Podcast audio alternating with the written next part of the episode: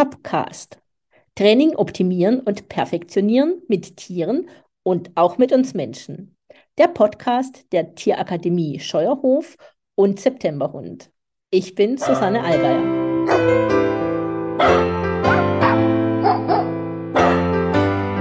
Hallo. Heute spreche ich mit Susanne Schmidt. Sie steht in allererster Linie für Struktur. Sie ist Top-Trainerin der Tierakademie Scheuerhof. Ihre Leidenschaft gehört dem Qualitätsmanagement, Qualitätsmanagement, was heißt, Prozesse zu optimieren. Sie steht auch für gute Kommunikation, die durch eine solide Struktur entstehen kann, wobei Konsens da auch immer eine wichtige Rolle spielt. Zielgerichtetes Training findet statt durch strukturierte Trainingspläne. Und auch da findet das Bauchgefühl oder die Intuition einen großen Raum, spielt eine große Rolle. Und ein gutes Beispiel hat sie dafür mal gesagt, wer Noten lesen kann, kann noch nicht unbedingt ein gutes Stück spielen. Hallo, liebe Susanne, ich freue mich, dass du heute hier bist. Und ich mag gern mit einer Frage starten. Wie bringst du das Qualitätsmanagement und das Hundetraining zusammen? Hallo Susanne. Es ist lustig, dass wir jetzt den gleichen Namen ja. haben. Ähm, äh, wie bringe ich das zusammen? Äh, ich glaube, ähm, das Einfachste, wie man es am einfachsten auf einen Nenner bringen kann, ist das Training ähm, auch in, in Trainingsschritten voranschreitet, in einer Chronologie voranschreitet, die uns so ein bisschen auch durch ähm, die Lerngesetze vorgegeben sind. Beim Qualitätsmanagement oder ähm, beim Pro Pro Projektmanagement, was ich mal ähm, als, als Allgemeinheit äh, ähm, oben drüber legen würde, äh, ist es genauso. Das heißt, es, es strukturiert etwas, es strukturiert eine Aufgabe und äh, es geht auch Schritt für Schritt und chronologisch voran. Es berücksichtigt, ähm, wo die Ausgangsposition, es berücksichtigt das Ziel und es berücksichtigt die Projektteilnehmer. Und das Gleiche ist beim Training auch. Ja, es ist alles, alles findet Beachtung und alles muss berücksichtigt werden. Genau, genau. Mhm. Und ähm, für mich war halt eben ähm, der, der, der erste, der, der mich voll ins Herz getroffen hat, äh, war, war der Bob Bailey, äh, der gesagt hatte, äh, Verhalten ist ein Produkt. Und wo, wo mhm. er mir quasi die Tür aufgemacht hat mit dem, was ich in meinem ganzen Leben, in meinem ganzen Berufsleben bisher getan hatte, nämlich nach den Prinzipien des Projektmanagements zu arbeiten, die Brücke zu schlagen und zu sagen, na ja, wenn Verhalten ein Produkt ist, ähm, dann kann ich doch auch Schritt für Schritt und dann gibt's doch da auch Meilensteine, dann gibt's eine Ausgangsposition, es gibt Teammitglieder, die sind unterschiedlich, haben unterschiedliche Fähigkeiten und auf einmal war, war das Tiertraining für mich logisch. Mhm. Also da mag ich äh, gleich mal so bei unserem hauptsächlichen Thema heute einsteigen, nämlich der Trainingsplan das ist ja die Struktur, die es darin gibt. Das ist der Anfang praktisch. Und ähm, was ist für dich so der erste Schritt für einen Trainingsplan? Spannend. Der erste Schritt für einen Trainingsplan äh, ist für mich, also wenn wir jetzt wirklich den Trainingsplan sehen, ich trainiere jetzt das Tier. Ja, ich, ich sage jetzt hm? nicht, ich leite den Trainer an, äh, wie es wie es in der in der Hundeschule vielleicht ist, wo ich den Menschen anleite, sein Tier zu trainieren, sondern ich rede jetzt von dem Trainingsplan, wo mhm. ich echt mit dem Tier arbeite. Das erste, worüber ich mir im Klaren sein muss, ist, was will ich denn erreichen? Was ist mein Ziel? Mhm. Ja, und dafür muss ich einen Schritt vorher noch machen und Informationen sammeln. Ja. Also das welche heißt, Informationen sammelst du? Um, das, um das Ziel formulieren zu können? Genau. Ich sage mir, ähm, wofür will ich dann das Verhalten einsetzen? Äh, soll es nur ein Verhalten sein, was ich gerade trainieren will, weil ich glaube, dass es dem Hund Spaß machen würde und mir Spaß machen würde, äh, weil es ein Verhalten ist, das neu ist, äh, weil es ein Verhalten ist, was ich im Alltag vielleicht brauche, weil es ein Verhalten ist, was mir in meiner Sportart äh, weiterhilft, äh, weil es ein Verhalten ist, wenn ich jetzt mal von ähm, Leuten rede, die professionell Hunde ausbilden, weil es halt eben zur Ausbildung des Hundes dazugehört. Das heißt also, ich muss mir quasi den Kontext bewusst machen, in dem das Verhalten stattfinden soll. Hm. Also ja? wenn ich jetzt, mh, wenn ich jetzt zum Beispiel dem Hund Apportieren beibringen möchte, dann ist es aus deiner Sicht sinnvoll, sich vorher Gedanken zu machen, für was möchte ich das Apportieren denn nutzen? Also mag genau. ich es sitze ich im Rollstuhl und der oder bilde ich den Hund für einen Rollstuhlfahrer aus und soll der Hund in der Art apportieren können oder möchte ich ihn jagdlich führen? Also sowas in der Richtung? Genau, genau. Ah, ja. Oder mache ich es einfach, um den Hund auszulassen und dann ist es mir wurscht, ob der das Ding vor mir ausspuckt oder ob es mir in die Hand gibt. Ja, mhm. wenn ich jetzt, äh, was weiß ich, von, von irgendwelchen Turnieren oder Sportarten oder so, wie du gesagt hast, mit dem Rollstuhlfahrer, dann ist es schon wichtig, dass es in die Hand gibt. Ja, dann ja. ist äh, bei einem, bei einem, äh, wenn ich das sportlich mache, ist es schon wichtig, dass er vor mir sitzt, mich anschaut und das Ding erst auslässt, wenn ich es ihm sage. Wenn ich aber sage, ach komm, lass uns heute ein bisschen apportieren machen, weil es weil es halt eben für dich eine Auslastung ist, dann ist es mir egal. Ja, dann mhm. kommt er zurück mit dem Teil, schmeißt mir vor die Füße oder hat es vielleicht dreimal un unterwegs verloren und wieder aufgesammelt. Ja, also das ist halt eben so ein bisschen, was mir hilft, den Rahmen zu setzen, wofür dieses äh, oder wie, wie stark ich das Ziel ausformulieren muss, um halt eben das Ergebnis zu bekommen, was ich gerne hätte. Ja, also das Apportieren war ja jetzt schon ein bisschen komplex. Ich finde, das zeigt sich schon bei einem banalen Sitz, wenn man genau. dann also zum Beispiel einen Kunden fragt, ähm, ja, sitzt der Hund so, wie du das möchtest? Und ja. dann schauen einem fragende Augen an, die dann signalisieren, was soll ich mit der Frage? Das, das, ist, das ist ein schönes Beispiel, weil für mich gehört es bei der Informationsbeschaffung auch dazu, herauszufinden, was denn, also jetzt sind wir ja im, im, im Verhältnis, im Kundenverhältnis, was hm. will der Kunde denn eigentlich? Will der jetzt wirklich einen Sitz haben oder will der einfach nur, dass der Hund einfach mal an dieser Stelle bleibt? Weil wir sehen das ja häufig im Alltag, wenn wir normale Hundebesitzer treffen, ähm, die halt eben einen Hund haben als, als Familienmitglied. Wenn die sagen, sitz und der Hund legt sich hin, ist das für die vollkommen okay. ja. ja. So, also von daher muss man sich darüber bewusst sein, weil je nachdem, wenn ich in dieser Informationsphase feststelle, ach Mensch, da reicht eigentlich schon, wenn der Hund irgendwie auf irgendein Signal einfach an der Stelle verharrt, wo er gerade ist. Und was er da tut, ist mir wurscht. Ja, ähm, das heißt also, das stelle ich in dieser Phase schon fest. Ich kann aber auch in dieser Informationsphase mir überlegen, ähm, Mensch, ehrlich gesagt, weiß ich noch gar nicht, wie weit ich das nachher treiben will. Vielleicht will ich ja irgendwann mal Obedience gehen. Hm, hm, hm. Also wie müsste ich das Verhalten aufbauen, dass mir das vielleicht nachher nicht auf die Füße fällt? Ja, also das sind alles so Überlegungen. Ich sage da immer gerne diese, diese Brainstorming oder Gehirnsturmphase, wo man mal alle diese Dinge, die einem einfällt, einfach aufs Papier bringt. Mhm. Ja? Alle Überlegungen, die, die einen mitten aus der Nacht hoch, in, in der Nacht hochschrecken lassen und sagen, das ist mir aber wichtig. Oder? Ja, ja, äh, total. Genau. Also ich bin da völlig bei dir, dass es wichtig ist, erstmal das Ziel zu formulieren. Und also ich bin so ein Mensch, ich arbeite gern sehr visuell. Also ich mache mir ein Bild. Mhm. Wie sieht das denn, wie sieht das Verhalten, das ich haben möchte, am Ende aus? Und da gibt es ja Menschen, die sind ganz unterschiedlich gestrickt, aber man braucht ein Ziel, das, von dem man auch eine klare Vorstellung hat, wie das genau. aussieht.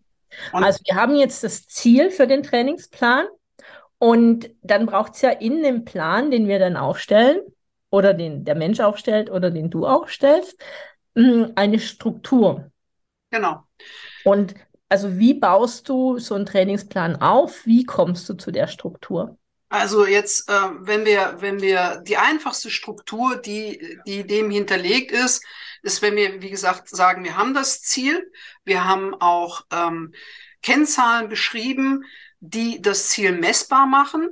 Ja, das heißt also, äh, wie, wie, wie, wie kann ich feststellen, ob ich das Ziel erreicht habe? Da gibt es ja so ein paar Kriterien, die ich mir vorher überlegen kann. Ähm, welche Geschwindigkeit, welcher Abstand, äh, in welcher Ausgangsposition soll der Hund das tun, in welchem, in welcher äh, Position zum Trainer soll er das tun, auf welches Signal hin soll er das tun. Das heißt, es gibt also auch einen Kriterienkatalog für das Ziel. Und die einfachste Struktur des ganzen Trainingsplanes ist, wenn ich das Ziel weiß, muss ich erstmal wissen, wo stehe ich überhaupt. Evaluation? Genau. Das mhm. heißt also, was kann ich als Trainer leisten? Bin ich so gut im Timing oder bin ich vielleicht immer ein bisschen spät? Habe ich die Lerngesetze verstanden oder ist es eher so, dass ich aus dem Bauch raus agiere und weil mir so gewisse Dinge noch nicht klar sind, will ich mit, mit, kann ich mit dem Klicker arbeiten? Muss ich mit dem Klicker arbeiten? Will ich mit dem Klicker arbeiten? Was kann der Hund überhaupt schon? Kennt er überhaupt schon Klicker? Kennt er einen sekundären Verstärker? Ähm, ist der, ist der überhaupt, ähm, habe ich mit dem schon eine Beziehung oder eine Kommunikationsebene gefunden? Mhm. Ja, das ist so die Ausgangsposition des Hundes und des Trainers. Und ähm, was hat der Hund für Vorerfahrungen gemacht?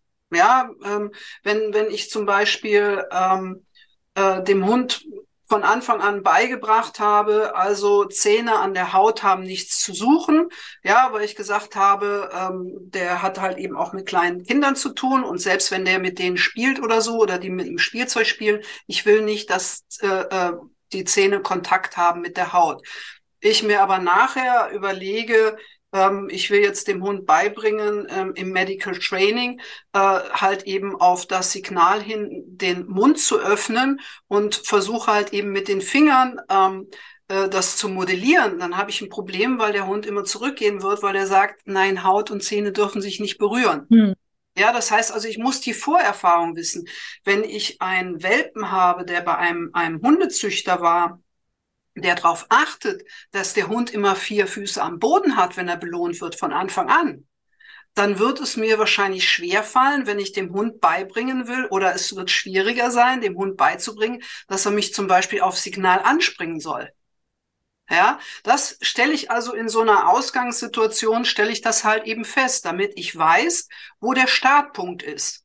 Und mhm. wenn ich weiß, wo der Startpunkt ist, wenn ich weiß, wo das Ziel ist, dann ist halt eben der Weg zwischen, zwischen äh, dem Startpunkt und dem Ziel, ist dann ähm, das Delta, also das, was fehlt und das, woraus der Trainingsplan oder die einzelnen Trainingsschritte bestehen. Also Ziele, viele Zwischenziele, viele kleine genau. Ziele und ähm, schlussendlich ist es dann ja auch so, dass man, man setzt Zwischenziele, die dem Trainingsplan eine Struktur geben. Genau. Und muss diese Zwischenziele eventuell nochmal runterbrechen in weitere genau. Zwischenziele. Genau. Und schlussendlich gibt der Hund das vor, oder? Genau. Also ich, ich ja, auch der Mensch ein bisschen. Ähm, ich mache ich mach da immer gerne, um, um so mal eine grobe Unterteilung zu machen, rede ich immer von Meilensteinen. Ähm, und das hat sich so ein bisschen rauskristallisiert über die Beobachtungen, wie halt eben ähm, erfolgreiche Trainer ihre, ihre Hunde trainieren. Es ist immer so, dass als erstes, ähm, äh, als erster Meilenstein für mich immer steht, das Verhalten an sich herzustellen. Also das Verhalten an sich bedeutet immer, ähm, wenn wir zum Beispiel vom, vom Thema Sitz, weil wir das vorhin hatten, äh, im Vorgespräch, wenn wir vom Verhalten Sitz sprechen, ähm, dass ich erstmal das Verhalten Sitzen mit dem Hund trainiere, bevor ich mir Gedanken drüber mache oder bevor ich anfange, ähm, dass es auf eine, auf ein Signal funktioniert, dass es auf Abstand funktioniert, äh, dass es auf Dauer funktioniert, dass es unter Ablenkung funktioniert, dass es generalisiert wird und ich mir dann nachher Gedanken mache, wenn der Hund diese ganzen Meilensteine abgehakt hat, mhm. äh, wie halte ich jetzt äh, das Verhalten aufrecht, dass es halt eben wie in so einem Art Wartungsplan regelmäßig äh, unterstützt wird, dass das Verhalten präsent bleibt. Ja, finde ich jetzt auch schön, also nicht nur von den Zielen, sondern wirklich von den Meilensteinen zu mhm. sprechen. Und das, was du gerade aufgezählt hast, beschreibt ja eigentlich schon die Komplexität äh, von einem Verhalten und das zeigt sich wirklich an so einem banalen Verhalten wie Sitz. Ich finde, da kann man immer richtig, richtig viel schon dran erklären. Ja. Also, ja. wenn ich jetzt Kunden frage, ja, kann der Hund den Sitz, kann er das auch unter? Ja, ja, das ist kein Problem. ist manchmal lustig, was man dann sieht, was, ähm, kein, was alles kein Problem ist. Ja, ja. Ähm, für den Trainingsplan nutzt du denn nach Vorlagen? Also um, ähm. notierst du das alles? Arbeitest du mit wirklich einem, einem formalen Plan? Ja. Also, äh, wobei das hört sich jetzt äh, äh, schlimmer an, als es ist. ähm, das, was, was, äh, was man, also das, was ich jetzt von den Meilensteinen her gesagt habe, das ist halt eben ähm, der grobe Plan, der immer im Hintergrund vorhanden ist. Ja. Den schreibe ich mir auch auf ja, weil ich ja anhand der Meilensteine auch nochmal mein Ziel überprüfe. Ja, ähm, soll der Rückruf über zwei Kilometer funktionieren oder nur über zehn Meter? Ja. ja? Ähm, also das, das, da ist schon ein Plan dafür da. Ähm, für den, für den einzelnen Meilenstein für sich betrachtet in der Phase, wo ich es gerade tue, da ist der erste Schritt, vielleicht den zweiten und dritten überlege ich mir noch, nur da ist eigentlich schon, ähm, dass ich den nächsten Schritt eigentlich nur planen kann, wenn ich den vorherigen Schritt gesehen habe. Ja, deswegen ist es zwar immer schön, wenn man sich zehn Schritte im Voraus überlegt, wie man mhm. eben zum Meilenstein kommt, aber man muss so flexibel sein, dass man immer auf die Antwort, die mir das Tier in dem Moment gibt, äh, antworten können. Ich gerade bei Distanz, ich wette, da werden viele schon die Erfahrung gemacht haben, äh, dass, dass man, ähm, wenn man in, in 10 Zentimeter Schritten vorangeht, ähm, es plötzlich dann die nächsten 10 Zentimeter plötzlich der Hund sagt, What? Nicht mehr. Worum geht's hier? ja, wo man sagt, mein Gott, ich habe doch immer zehn Zentimeter drauf gemacht, wieso jetzt nicht mehr? Ja, weil für den Hund eine imaginäre Grenze erreicht wurde, wo er in den zehn Zentimeter Schritten mitgehen konnte, aber an der Stelle hätten es nur fünf sein dürfen. Ja, und das ist halt eben das, wo ich sage, ja klar, kann ich im Plan reinschreiben, ich mache immer zehn Zentimeter, bis ich halt eben auf meinen fünf Meter Abstand bin, wo ich das Sitz noch sagen kann. Aber ob ich wirklich in diesen Schritten vorangehen kann, das sagt mir letztendlich der Hund. Ja, also dieses Beispiel, was du gerade gemacht hast, also ich finde das beim Deckentraining am deutlichsten, wo der Hund super auf die Decke oder ins Körbchen geht, was auch immer. Und dann gibt es so diesen einen Punkt, wo er dann plötzlich sagt, nee, jetzt muss ich vor dich hinsitzen. Genau, genau. ja, total witzig. Und, und da sind wir halt eben auch beim Kontext. Also ich, ich habe so das Gefühl, ja, Gefühl, äh, Struktur, das, das wieder, also für viele Leute ist es immer Dinge, die sich widersprechen. Für mich, aber das hattest du eingangs schon gesagt, gehört beides zusammen, weil ja. nur beides zusammen auch wirksam sein kann oder ein erfolgreiches Training ausmachen. Ich habe so wirklich das Gefühl, dass ein, dass ein Tier nicht wirklich sagt, ich setze mich jetzt hin, sondern dass es eher ein, eine, ähm, ein Wahrnehmen des Raumes und des Trainers oder, oder meines Besitzers ist, was ich gerade tue. Also ne, nicht dieses Hinsitzen, sondern ähm, jetzt bin ich so nah an der Decke, wenn der jetzt was sagt, dann muss ich wahrscheinlich auf die Decke gehen. Oder ja, also das hat irgendwo mit diesem äh, Kontext zu, zu tun, in dem der sich gerade befindet. Und deswegen ist auch wichtig, dass man immer wieder hinterfragt, Hast du verstanden, dass es um Sitzen geht, auch wenn ich dieses oder jenes mache? Wenn wir in diesem oder jenem Raum sind? Wenn vorher das oder das passiert ist? Ja, das heißt, man, man, man kann sein ganzes Leben, glaube ich, äh, den Hund hinterfragen, ähm, äh, ein einfaches Verhalten hinterfragen, ob der Hund es auch in dem und dem Zusammenhang zeigen kann. Und wo es halt eben, finde ich, ganz krass ist, in unterschiedlichen Emotionslagen.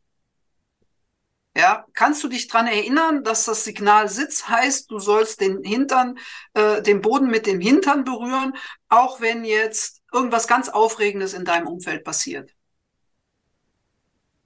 Ja, das ist dann halt so die Herausforderung. Genau. Und ähm, manchmal ist es ja so, dass Hundehalter, Hundehalterinnen mh, hm, erwarten, dass der Hund das in einer emotional aufgeladenen Situation auch kann, es da aber nicht trainiert ist. Also, dass eben ähm, nicht alle Meilensteine tatsächlich trainiert, trainiert genau, wurden. Genau. Und, Was ist, ja? Und so wie du, wie du bei den Meilensteinen gesagt hast oder vorhin auch gesagt hast, ähm, mit den Trainingsschritten, es findet ja immer dieses Soll-Ist-Delta bei jedem einzelnen Trainingsschritt statt. Und auch diese Meilensteine, die werden nicht nur einmal durchlaufen. Ja, die werden immer wieder durchlaufen.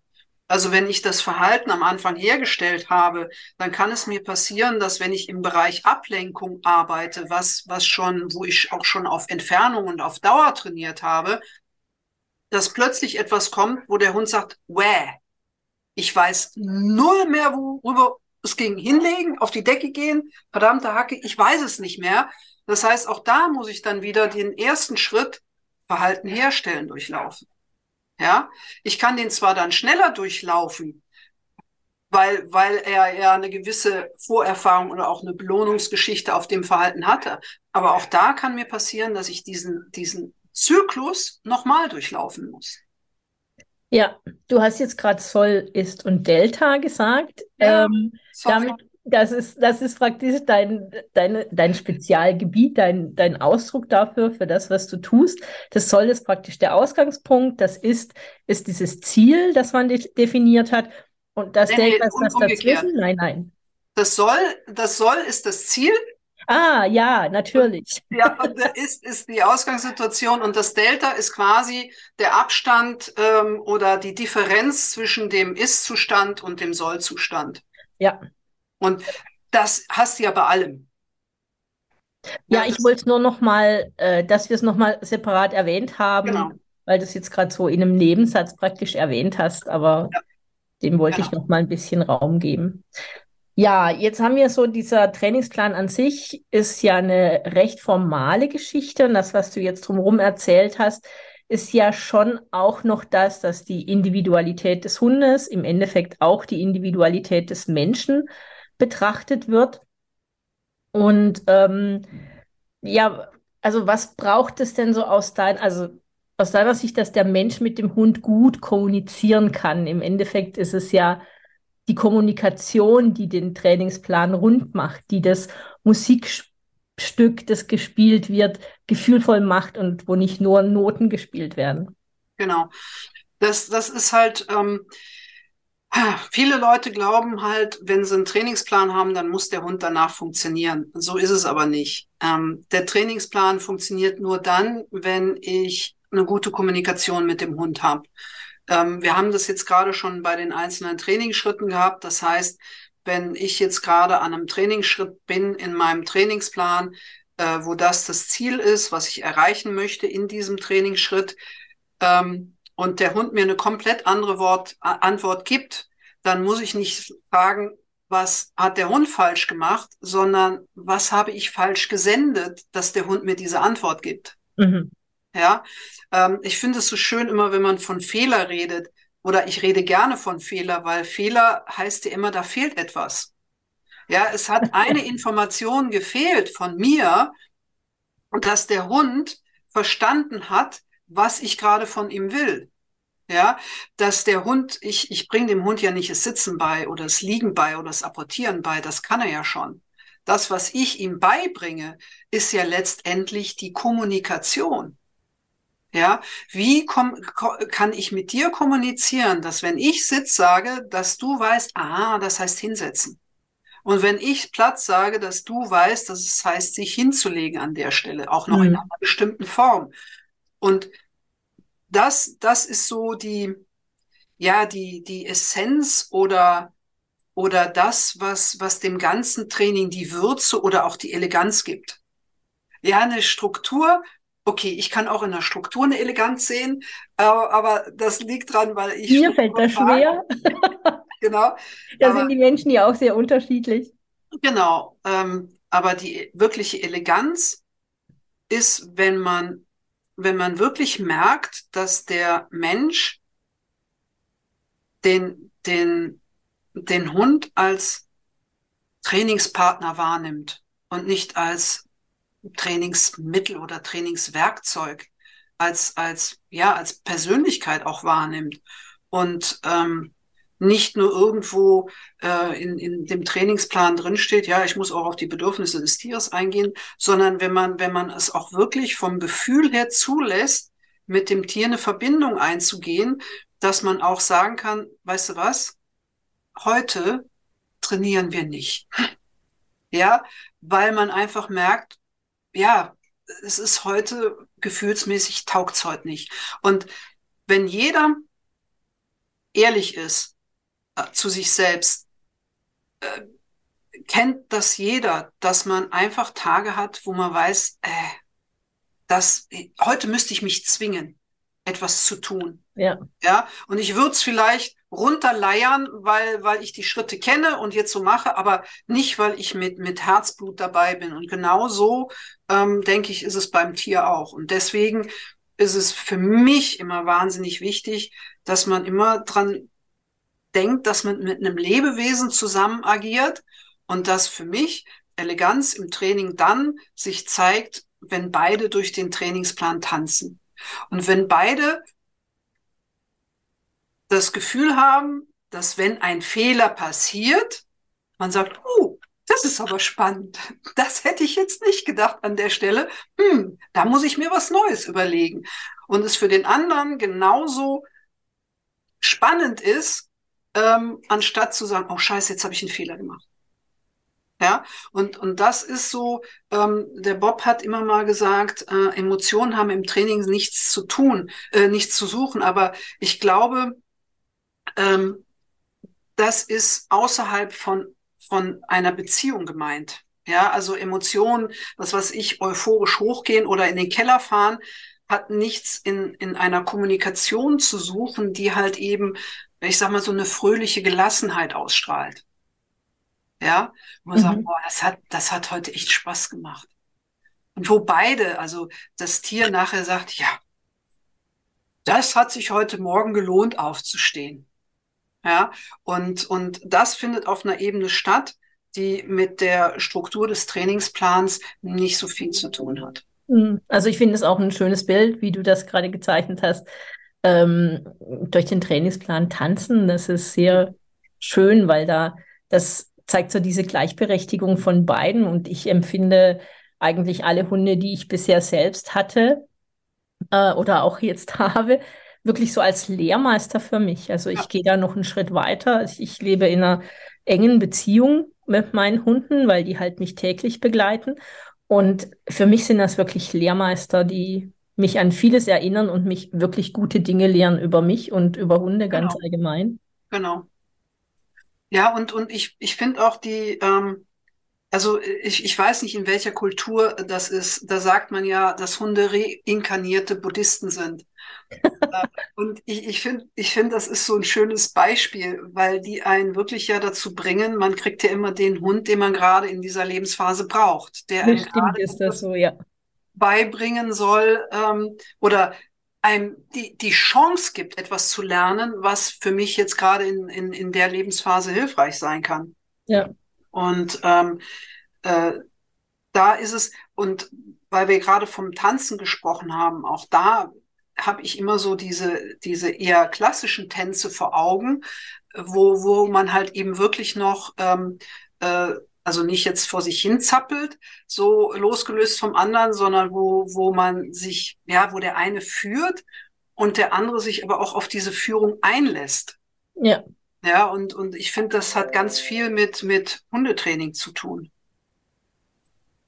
Ja, also im Endeffekt, mir kommt so, es, es sind ja viele Wege, die nach Rom führen, besagt ein Sprichwort. Und es gibt auch viele Wege, die zu einem zu einem Verhalten führen, das wir erreichen wollen. Und wenn wir so diesen Tanz äh, vollführen, ja, dann ist das der Weg, der uns dahin führt. Ein anderes Team äh, würde ein anderer Weg dahin führen. Es gibt einfach so unendlich viele Wege und ja, da offen zu sein, oder für das, was entsteht.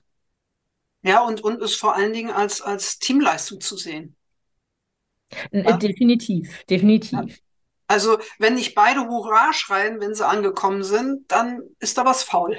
Ja, und manchmal hat es dann damit zu tun, eben dieses Neue zu lernen, den eigenen Weg zu verlassen, also diese Vorstellung, die man selbst hat genau. von dem, wie was läuft. Oder, oder sich auch in den anderen reinzuversetzen. Ähm, bei der, bei der Kommunikation auch mit dem, mit dem Hund ähm, äh, ist es für mich ganz wichtig, dass ich einen, einen Rahmen bilde, wo dem Hund ganz klar ist, ähm, dass wir jetzt ähm, ein, einen Raum betreten, wo es darum geht, etwas Neues zu lernen.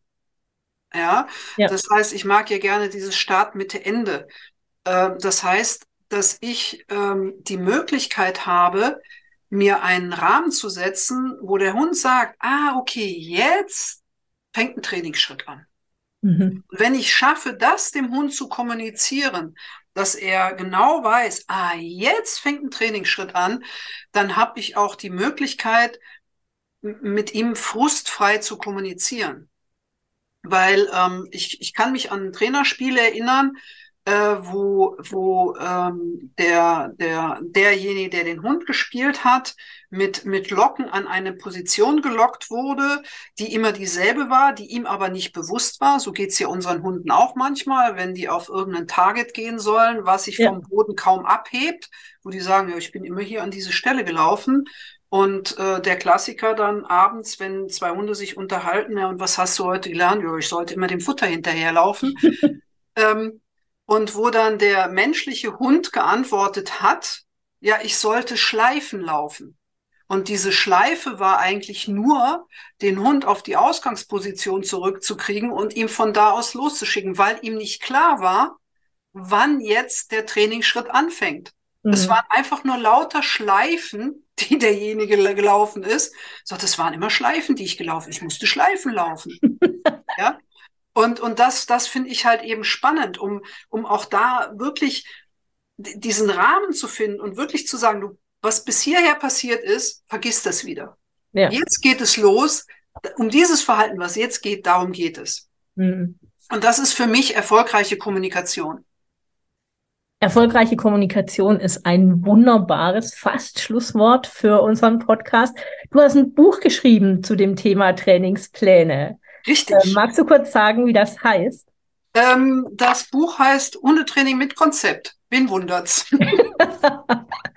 genau, also den, das Buch werde ich in den Show Notes verlinken. Mhm. Ich verlinke auch zu meiner Seite. Und ich habe aber noch eine Abschlussfrage an dich. Gerne. Und die ist, was fasziniert dich an deiner Arbeit? Au. Ähm, ich hatte das irgendwo mal also für mich ist diese Kommunikation, also entweder mit dem Hund oder mit Menschen, ah, ich, ich mag das. Also ich mag das, hm, mit jemandem gemeinsam Ziele zu erreichen, zu kommunizieren, rauszufinden, rauszutüfteln, wie man da hinkommt und rauszufinden, ähm, wie ich mit dem anderen reden muss, um halt eben gemeinsam an dieses gemeinsame Ziel zu kommen. Und wir haben es ja vorhin schon gesagt, so alleine schon rauszufinden, was überhaupt das Ziel ist, kann ja schon eine Herausforderung sein. Total. Und dann herauszufinden, was du oder ich unter einem Begriff, bestimmten Begriff verstehe, kann ja schon eine Herausforderung sein. Ja, wenn ich sage Baum, äh, und sagt, ah, der macht immer so einen Dreck. Und dann denkst du dir, hä, seit wann macht ein Nadelbaum Dreck? Weil ich an einen Laubbaum gedacht habe, du aber an eine Tanne gedacht hast. Ja, also alleine da sieht man schon und, und ich finde es halt eben, also ich bin, komme aus dem, aus dem Teamsport und, und für mich war es halt eben immer das Größte, gemeinsam mit dem Team, äh, von den, wo jeder seine Fähigkeiten mit einbringen konnte, ein gemeinsames Ziel zu erreichen. Ähm, wir waren damals, sind wir immer wieder auf und abgestiegen. Und dann habe ich gesagt, ach, mit dem Absteigen habe ich überhaupt gar kein Problem, weil dann kann ich wieder aufsteigen. ja, weil, weil äh, ja, weil, weil, weil halt das eine unheimliche, ähm, äh, ja, also für mich, für mich ist das die Essenz. Zu kommunizieren, erfolgreich zu kommunizieren, Dinge rauszufinden, wie die funktionieren und ähm, ja, wie andere Menschen funktionieren und wie wir gemeinsam an ein Ziel kommen. gemeinsamen Ziel erreichen. Ist so ein schönes Schlusswort. Vielen, vielen Dank, liebe Susanne, für dieses Gerne. Gespräch. Ich freue ja. mich, dich hier oder an anderer Stelle wieder zu treffen. Jawohl. Und wünsche dir einen wunderschönen Tag. Vielen Dank, dass ich hier sein durfte und äh, ich könnte noch stundenlang weiterreden. Nur mal so nebenbei. ja. Okay. Beim nächsten Mal. Jawohl. Ja. Bis dahin, vielen Dank. Ciao. Danke dir. Tschüss. Ciao, ciao.